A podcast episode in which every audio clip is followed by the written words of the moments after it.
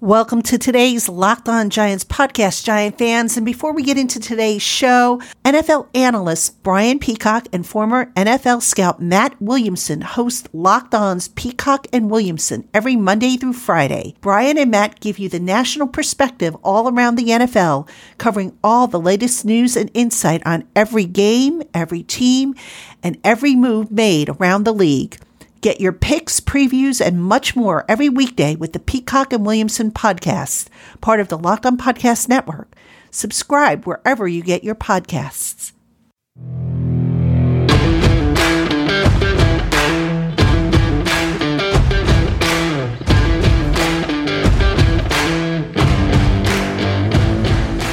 You are Locked On Giants, your daily New York Giants podcast, part of the Locked On Podcast Network your team every day.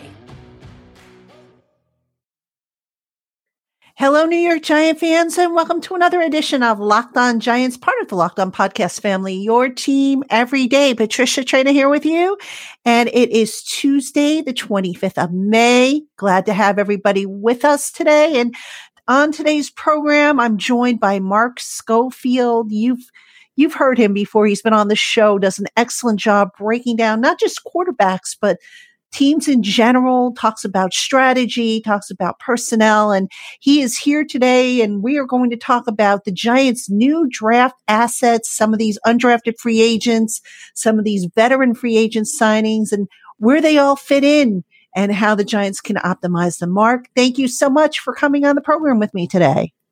Oh, Patricia, thanks so much for having me. It's always a blast when we get a chance to hop on a show and talk football for a while, both before the show, during the show, and after. And excited to be here today. And as always, we are excited to have you on the program. And Mark, I think we've got to start off with the Giants draft class, specifically Kadarius Toney. Very interesting pick.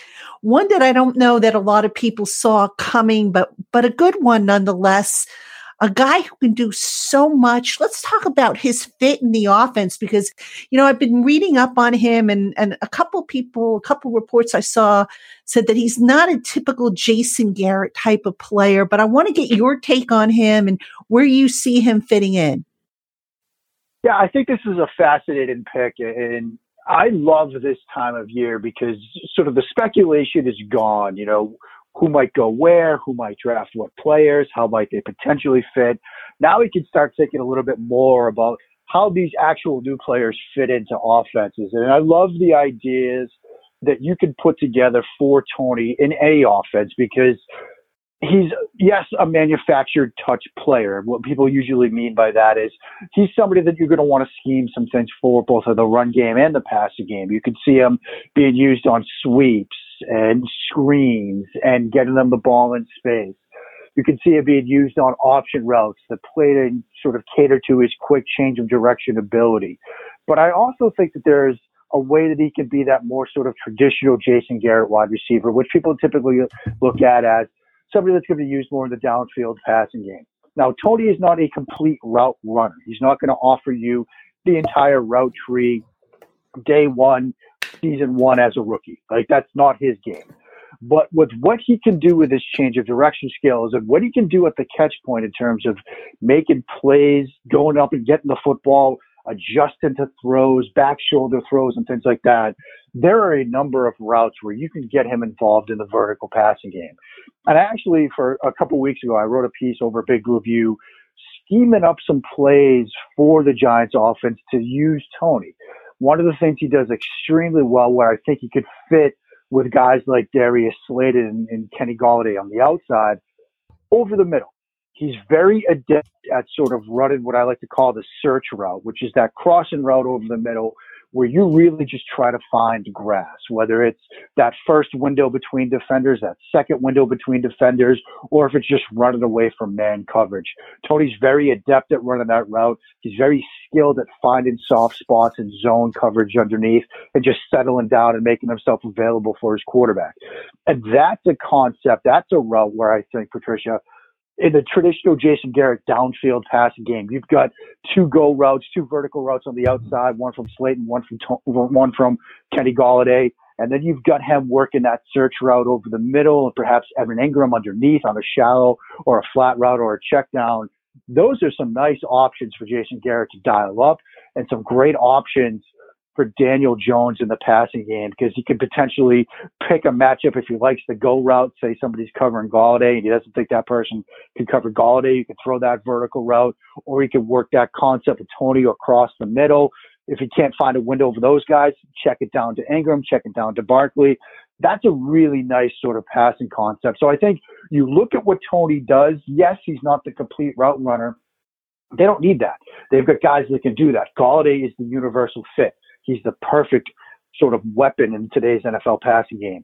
But with what Toney can do, his change of direction ability, his ability to adjust to some throws, you can use him as a running back at times. That's what Florida did. You can see him in a sort of two back package with him and Saquon Barkley in the backfield. You can scheme some stuff up like that. And that sort of search route over the middle, which I love for him. There's a lot you can do with him in the passing game. Now we've been talking about Jason Garrett's offense and Joe Judge over the uh, earlier in the offseason shifted his offensive coaching staff around a little bit. He moved Freddie Kitchens, for example, from tight end to a senior offensive assistant, kind of giving the illusion that we're going to get a little bit more layers, if you will, to the offense. That said, I mean, based on what you remember from when Freddie Kitchens ran an offense so over in Cleveland, um, what are some of the concepts maybe that we might see from the Browns from from Kitchens' days with the Browns that are going to maybe work their way into the Giants offense? Yeah, I mean, obviously, when you think of Freddie Kitchens, you're going to think of a more sort of modernized offense, which, you know, sort of fascinating thinking about his time back when he was with Cleveland and some of his other stops. You're going to see a lot of sort of route combinations that might make you think more air raid type stuff. You might see some mesh stuff. You might see some crossers and things like that that you typically associate with more air raid offenses. You might see some pistol formation stuff. Those are the kind of roots of his con- his offensive philosophy that you know he'll use and he'll employ. You might see some diamond pistol where you've got three people in the backfield along with a quarterback. Those are some things that he's sort of involved um, into his offensive philosophy over the years. He's a bit more creative. We know Jason Garrett, the sort of downfield vertical stuff. That's traditionally what you associate with Garrett. But I think with Kitchens, you're going to see a bit more modernization of the offense. Some, like I said, pistol concepts, some mesh stuff, some stuff you don't typically associate with Garrett, but stuff that you've seen other offenses use and with great effect, you know, in other teams across the league with other younger quarterbacks. Baker Mayfield certainly had some success with Freddie Kitchens. You know, that's the reason why that interim job turned into a, a, permanent job because of what it did for Baker Mayfield. And so the nod to Kitchens and giving him more input on the offense is partly a, a response to trying to find ways to get Daniel Jones to take that year three leap. You know, that's going to be the critical component to the Giants' success or failure this year because this is a roster now on the offensive side of the ball. It's looking like they've got some talent of the skill positions now. Uh, they've got some talent up front. They get Nate Solder back. They, they seem to have some pieces in place along the offensive line, and they got to figure out their best five, which is going to be a big part of training camp. But ultimately, it comes down to Daniel Jones. And I do think trying to get Freddie Kitchens involved a bit more offensively in terms of concepts and scheme, that's all a nod to how can we get Daniel Jones to make that leap. Yeah. Now let me back up a little bit because you know you mentioned Saquon Barkley here, and and Barkley, the expectation, the hope is that he will be hundred um, percent for the start of the season. It will still have been almost a year, if not a, an exact year, since he last played football. How much of what the Giants look to be planning to do rests on Saquon Barkley, and if Saquon is not 100% to where you know, maybe the medical staff says, okay, you know what, Saquon, for the time being, you're going to be a first, you know, a, a, two down back instead of an every down back. How much do you see that maybe potentially changing what the Giants are able to do? You know, I think obviously a player of his caliber you know, he's going to be, I don't want to say the glue that holds this offense together potentially, but he's going to be a core component of what you want to do because as we all know, the NFL today is a matchup based game. And you start seeing with these additions at wide receiver, the ability to create some mismatches in the secondary, but having the ability to do that with the running back position as well. We know Saquon Barkley's talent level, you can do that. That's going to be a big part of it as well, because if you're in a situation where as a defensive coordinator, you're thinking, we've got a double team Kenny Golladay, We've got to potentially rotate some safety help towards Darius Slayton. Now we've got to deal with Kadarius Toney. That's a lot of headaches before you get to the running back position. And if it all sort of filters downhill where you're left with a you know strong safety or a linebacker potentially on Saquon Barkley, that's a mismatch that you can, as the Giants, take advantage of. And so, if Barkley is now limited to just a two down back, like you said, that's going to you know negate that potential mismatch from the Giants' perspective. So obviously, I think they're going to want to have him back, and they're going to want to have him back to full strength. Not having that ability, not having that mismatch potential is going to be sort of a detriment to what they're trying to put together. You know, but that being said, ACL injuries at this point now, even for a running back, a year is usually enough. You've seen people like Adrian Peterson come back from it quickly. And so I do think that they should be able to, barring setbacks, count on Saquon Barkley to be full go for at least week one. That is, of course, the hope. Everybody seems to be optimistic, but I find it kind of curious that no one with the Giants has come right out and said, oh, we expect to have him back or, or ready for training camp or for the start of the season. I think Joe Judge has been very careful to avoid putting any kind of expectations on him. And, you know, to that end, they brought in Devontae Booker, who, you know, let, let's let's not put him in the same category as a healthy Saquon Barkley, but he's a guy who I could see potentially maybe taking on some of the third down back type of duties, taking on some of the short yardage stuff, just basically saving some of the wear and tear on Barkley. Do you see the same thing in his skill set? Absolutely, and I do think both you know Booker as well as Corey Clement have that opportunity to be that potential third down back to give the Giants some options in the passing game on third downs. Corey Clement, very good receiver out of the backfield. Booker, very good in that outside zone, wide zone game. Shows you that vision, that one cut ability that's critical to that. And so I think between the two of them, the Giants have put themselves in a situation where if Barkley can't go right away and or is limited right away, they have options behind him. Now, obviously, neither player is as talented as Saquon Barkley, and you're only going to get, say, 60, 70, 75% of his talent and potential production level. But if that's what you're getting for maybe the first two weeks of the season, that might be enough to sort of keep this team in a pretty good shape, in pretty good shape as Barkley gets sort of up to speed and gets back to 100%. So I think Clement, Booker, those are two nice pieces to have behind Saquon Barkley as insurance in case Barkley can't go right away. Yeah, that would be kind of a disaster for the Giants. And certainly a lot of people are placing odds down on whether or not Barkley is going to be back by week one. I would think the odds certainly favor him. And speaking of odds, let me tell you everybody about Bet Online. Bet Online is the fastest and easiest way to bet on all your sports action. Baseball season is in full swing and you can track all of the action on Bet Online. You can also get all the latest news, odds, and info for all your sporting needs, including MLB, NBA, NHL, and all your UFC MMA action.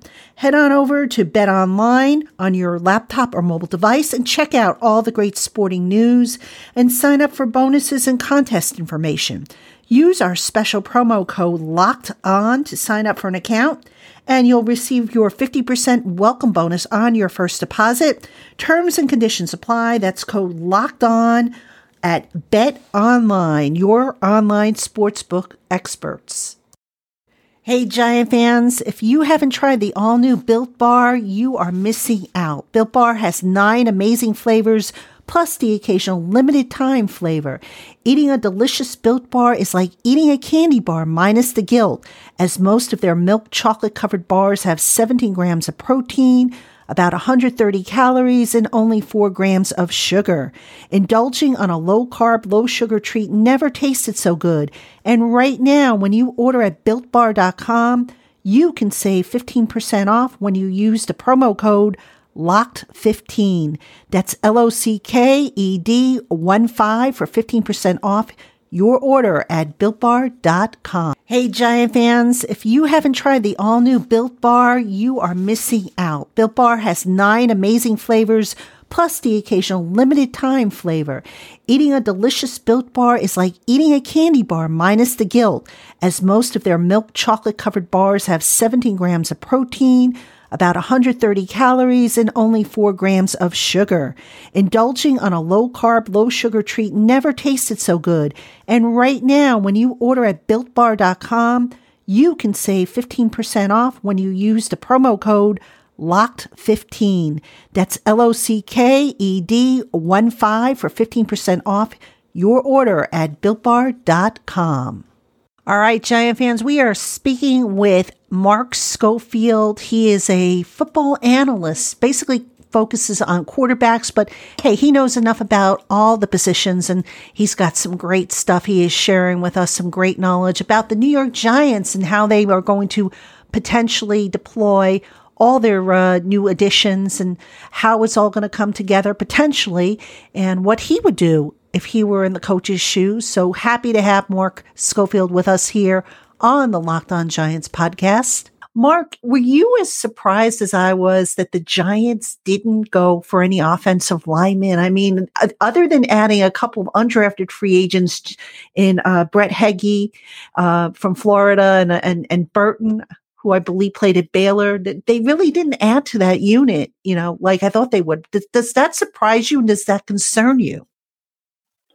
It surprised me in a sense because I thought we, you know, looking at this roster, you know, yes, they're getting Nate Solder back. Andrew Thomas, shaky start to his career. I think we can all sort of agree on that. But, you know, seemed to sort of catch some strength down the stretch, looked a little bit better in the second half of the season. Matt Peart, uh, the third round pick, seemed to potentially solidify that right tackle spot a bit. But I do think there's still some sort of questions about the guards. I know between Will Hernandez, Shane Lemieux, you know, goes, those guys were in and out of the lineup which is why I, you know I thought a player like Rashawn Slater might have been you know an option for them in this draft class because somebody with the ability to play inside and outside, tackle and guard. You know that might have been something that intrigued them. There are certainly some options a little bit later in the draft when they could have addressed offensive line. They chose not to. So I do think it's a bit surprising, but I do think it also shows that they have some expectations. They have some confidence that between getting Nate Solder back, Thomas and Peart, they've got some guys now where they can get the two best tackles on the field. Maybe they're expected a bit more from Hernandez. Maybe they think between Hernandez and Lemieux, there's your guard tandem. You know, maybe they, they can get both of those guys on the field at the same time. They know they're very confident in Nick Gates in the interior. Now, that leaves some questions about depth behind those guys you know, maybe Kyle Murphy, who they've moved inside to guard. Maybe they feel they can trust him a bit as a sort of fringe guard player, that third guard. And so maybe they're looking at it and they're thinking, look, we trust the guys that we have between the, the Solder coming back, the guys that we have in place. We're going to be able to get our best five on the field. I might have gone in a different direction, um, but clearly they have more information that somebody like me does. They seem to trust what they've got. And so while it seems shaky right now, maybe eventually it's the right call and added the skill player that they did in Toney, addressed the defense in the second and third round. Maybe they felt that, look, we're going to still be able to get our best five. We can address other positions. We all knew edge was going to be a need for this team. They addressed that in the second round. Added Roberts in the corner, I think was a nice addition for them as well. So it remains to be seen if they got it right, but you have to feel that they trust the group up front, given that they didn't address that until undrafted free agency time. Now, I want to ask you something about the guard situation because Shane Lemieux and Will Hernandez have both been career left guards. One of those guys is probably going to make the switch over to right guard. In the offense that Jason Garrett and the Giants run, are there certain characteristics that the left guard has to have versus the right guard? And how tricky of a, of a transition do you see that being, whether it be for Hernandez and Lemieux, and which one of those guys do you think is closer to making that switch? Yeah, in terms of the offensive philosophy, there really isn't, you know, a, a trait set or a skill set or a need that you have, a box that you have to check to play left versus right. You know, you're going to be asked to do a lot of stuff in terms of vision, in terms of pass it off stunts, going to be asked to be that sort of road grader in the power gap run game.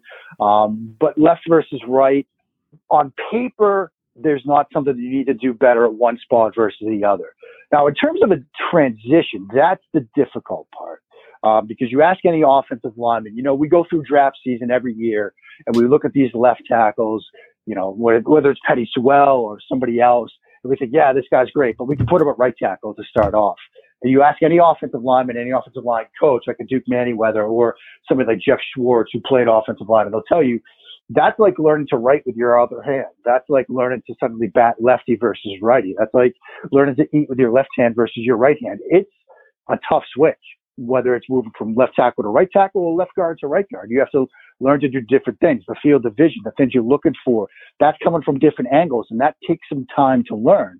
Now, thankfully, look, we're going to get three preseason games, and more regular training camps. So whether it's Lemieux who has to switch or Hernandez, you know, they're going to get more opportunities to figure that out, to get that sort of frame of reference, to get that muscle memory. So when it comes week one and you're lining up and looking at that defense across from you, you're not looking the wrong way. You're not stepping the wrong way. Everything's sort of learned and ingrained by then. So it will be a transition for whoever has to make that move.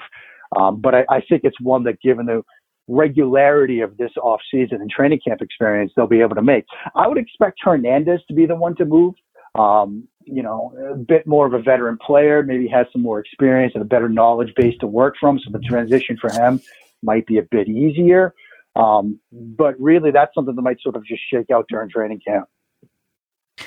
Yeah, that's a move I'm definitely curious to see because you know a lot of people just say, "Oh, just flip them over and and be done with it," and and it's not as easy as people make that sound. Um, so I'm curious to see that as well. Mark, let's flip over now to the defensive side of the ball. I mean, the defense last year was pretty good. Um, they have added now to that unit. They've added uh, Aaron Robinson, who is a slot cornerback, Rodarius Williams, who I think can play on the perimeter, and they added a couple of pass rushers in Azeez Ojulari, uh, Ellerson Smith, who's a defensive lineman. I mean, they now are stacked basically in the in, in the back uh, defensive backfield up front. Let's start off with the with the edge rushers and just how you kind of see that sh- uh, shaking out. Well, what's fascinating is last year the Giants managed to get a lot of pressure on opposing passers, but they were doing it mostly through scheme. I mean, it wasn't like they had somebody they could just point to to win one-on-one battles up front. They were doing it with a lot of sub packages, a lot of blitzes up front, stunts and twists up front, and they were able to generate that pressure. But now with the addition of, I, I think in particular, Azeez Ojulari, although Ellerson Smith is a fantastic talent as well, a bit more raw of a player. Ojulari was somebody that we all sort of thought was going to go in the first round, and you probably saw a lot of mock drafts with him going to the Giants in the first round. Um, but because of perhaps a knee injury concern, as well as some rawness to his game, which we'll talk about in a second, he falls to them in the second round. And I think that was a, a great value pick by Dave Gettleman. Ojulari is a fantastic talent. There's a lot of room for growth. He's very quick off the edge. He can certainly win outside the arc, bending the arc with speed the biggest part of him right now is can he develop a counter? Can he develop a sort of secondary move? Can he potentially win to the inside? That was part of his evaluation when I was studying him that I was craving to see. Look, if that tackle sort of oversets and you know, takes away that outside speed move. Can he then counter with a spin or a rip or something to the inside? And that was really a part of his evaluation process where that box never really got checked. And so I think if he starts rounding out that part of his game, he's going to be a potentially dominant pass rusher off the edge. But that's not there yet, but that's okay. You know, with, with this, the talent and the scheme they already have in place, he can win the way he does while they fill in the rest of the, the pass rushing repertoire, so to speak. So I really like both of these additions. I think Smith is somebody that's going to be a little bit more you know, three point stance, hand to the dirt type of player where you might see Ojulari play a lot more at a two point stance, be that sort of outside linebacker type player where, like you said, Smith's more defensive end, hand to the dirt type of guy. Both very good picks, both very good additions. I'm very excited about Azeez Ojulari in particular. They also have, uh, coming back from injury, Lorenzo Carter and uh, Oshane Ximines. And, you know, it's, it's interesting. I saw something on, on Twitter today about competitions and, you know, who's, who's going to win? Is it going to be, you know, Carter or, or Ximines? And I don't think they even play the same position. I think Carter is more of a strong side uh, backer, whereas Ximines is more of a weak side. But that said, you know, you've got Carter coming back from from an Achilles injury. Ximines is coming back from a shoulder injury. How big of an uphill battle are those guys facing and getting back to where they were? I mean, certainly, look, you're coming back from injury. Um, you know, there, there's going to be sort of an uphill battle to get back to where you were. But I also think it's important to remember in today's NFL, you know, pass rushing is almost like pitching in baseball. You can never have too much of it. Um, so you're going to need guys that could give you pass rushing reps off the outside, even if it's just on a rotational basis. And so both of those players, you know, I think they're going to be counted on in this defense to give them options off the edge, particularly like we just talked about with Azeez Ojulari. You know, he's not the complete pass rusher right now. And so you might have a need for somebody that can counter moves, that can st- slant and stunt to the inside, that can, you know, give you something more than just that outside pass rush move. And so both of those players will face some adjustments and coming back from injury, but I do think Patrick Graham is going to count on both of those players to be part of a complete pass rushing group.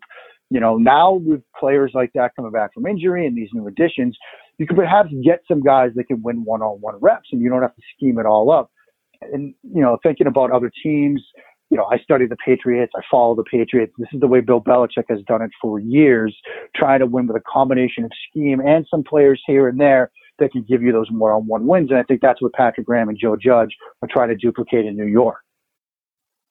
In terms of the defensive secondary, they have a lot of cornerbacks now. I mean, they they had a lot last year, but not really. I guess you could say quality because they had some guys they were rotating in and out, and guys were getting injured and whatnot. And you know, with the addition of Rodarius Williams, the addition of uh, Aaron Robinson, how do you see Patrick Graham kind of deploying these guys? It just seems like it's a good problem to have, and and you know, you just wonder what he's going to do with all these guys.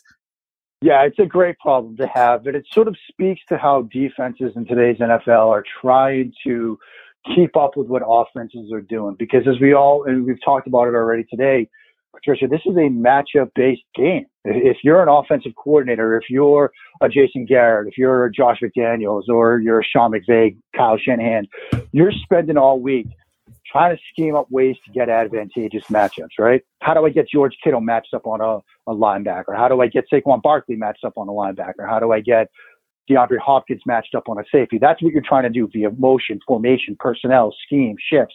That's what you're trying to generate. Get those advantageous mismatches and then exploit them when the ball is snapped. But what defenses are doing now is they're adding multiple players at the cornerback and safety spots, hybrid type players coverage type players. And so you don't worry about it as much. You have matchup type erasers, or you can also play matchups to your end.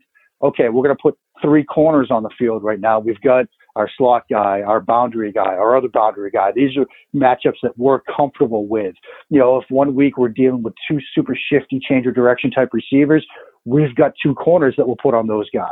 If another week you're hand, you know, going up against bigger bodied, wider bodied, you know, Kyle Pitts type players, you've got bigger corners to now use in those situations. And that's how defenses are adjusted. And that's what Patrick Graham has in front of him for this season. He's got a varied skill set at the cornerback position, guys like Logan Ryan, you know, some of the other additions, Aaron Robinson now, the slot corner, who can play outside at times. It gives him the ability to perhaps try to erase those mismatches that these offensive coordinators they will face week in and week out are trying to create. And so having a wide safety and cornerback group with varied skill sets, it's almost a critical component to playing defense in the NFL today.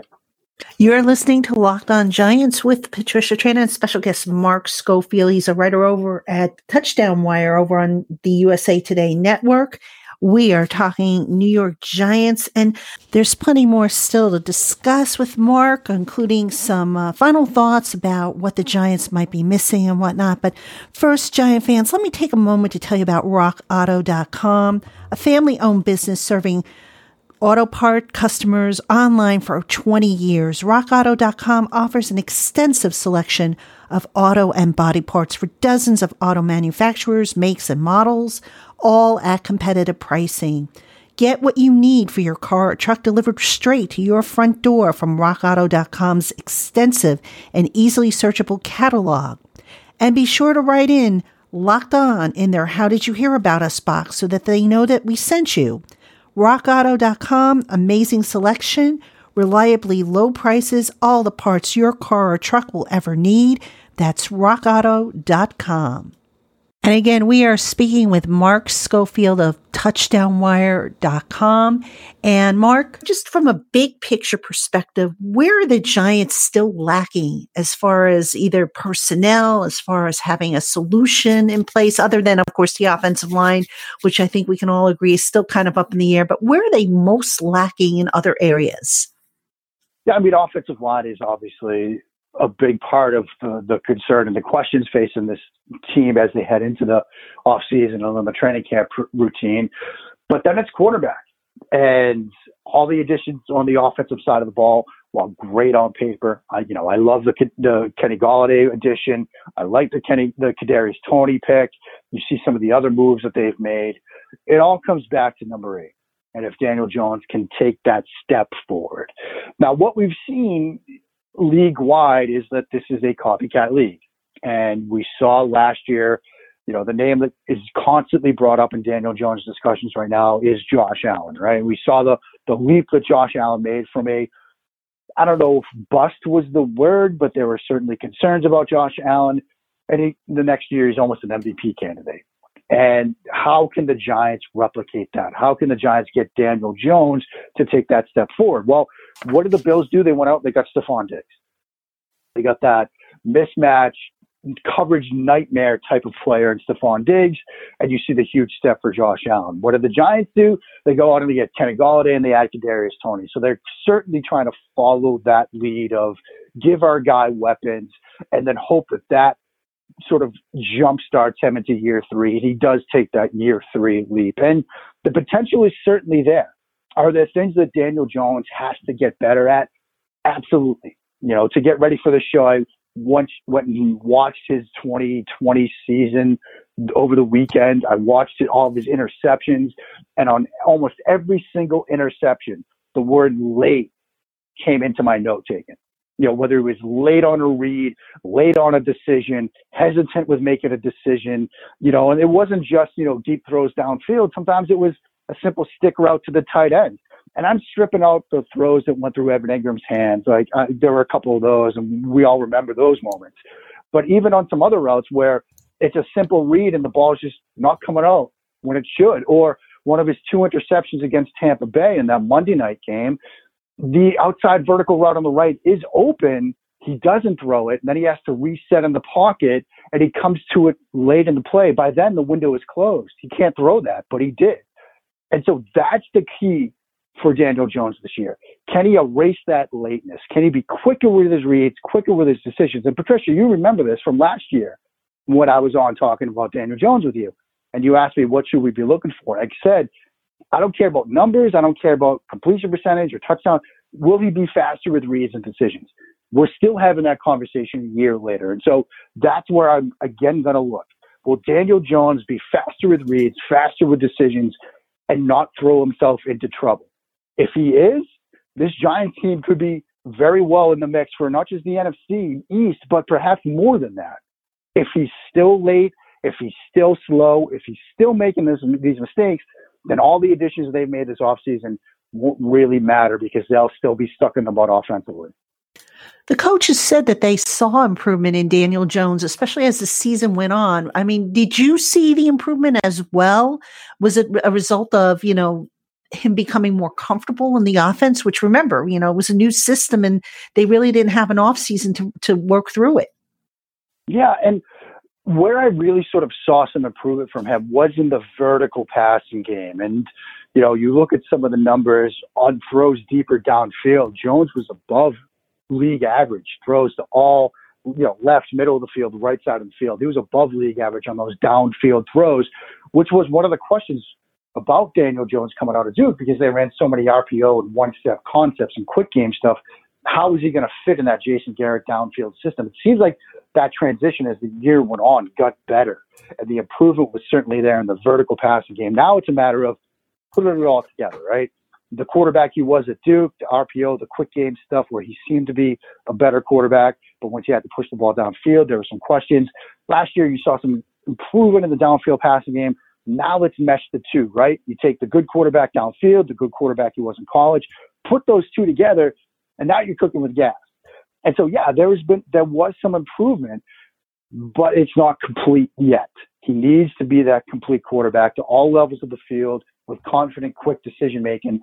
And ultimately, this second year in Jason Garrett's offense, as it were, will, might just be that might just be the fix. Uh, because you talk, for example, Quincy Avery, who coaches quarterbacks, coach Trey Lance, coaches others. He was on a show recently. He knows more about quarterbacks than I ever will. And he said something to the effect of a comfortable quarterback is a confident quarterback, and a confident quarterback is a good quarterback. Year two in the same offense, because he's been through a number of different systems now. This is now year two in this offense. He should be comfortable. He should be confident. And now it's time to see it on the field. Yes, indeed. And if he doesn't show it, uh, I fear the Giants might have to tear everything down and start all over again, which, you know, at this point, I don't think they want to be doing that. I mean, that would be. No, they, no. I mean, this is the sort of life cycle of the rookie quarterback. You try to take advantage of them on that, you know, cost control deal. But now we're in year three, and we're getting to the time frame where it's you're going to make decisions about that fifth year option. And so this is, in a sense, a make or break year for Daniel Jones because if it doesn't come together, you would have to think that the Giants are going to have to look at the next draft cycle and say, okay, we need to do this again. We need to sort of reload this. You're seeing other teams move on from that quarterback. We just saw crosstown New York Jets move on from Sam Darnold. This is that year where it's either he puts it together and lives up to the hype, or they have to start thinking about going in a new direction at the position. Yeah, indeed. That would be a shame if they have to.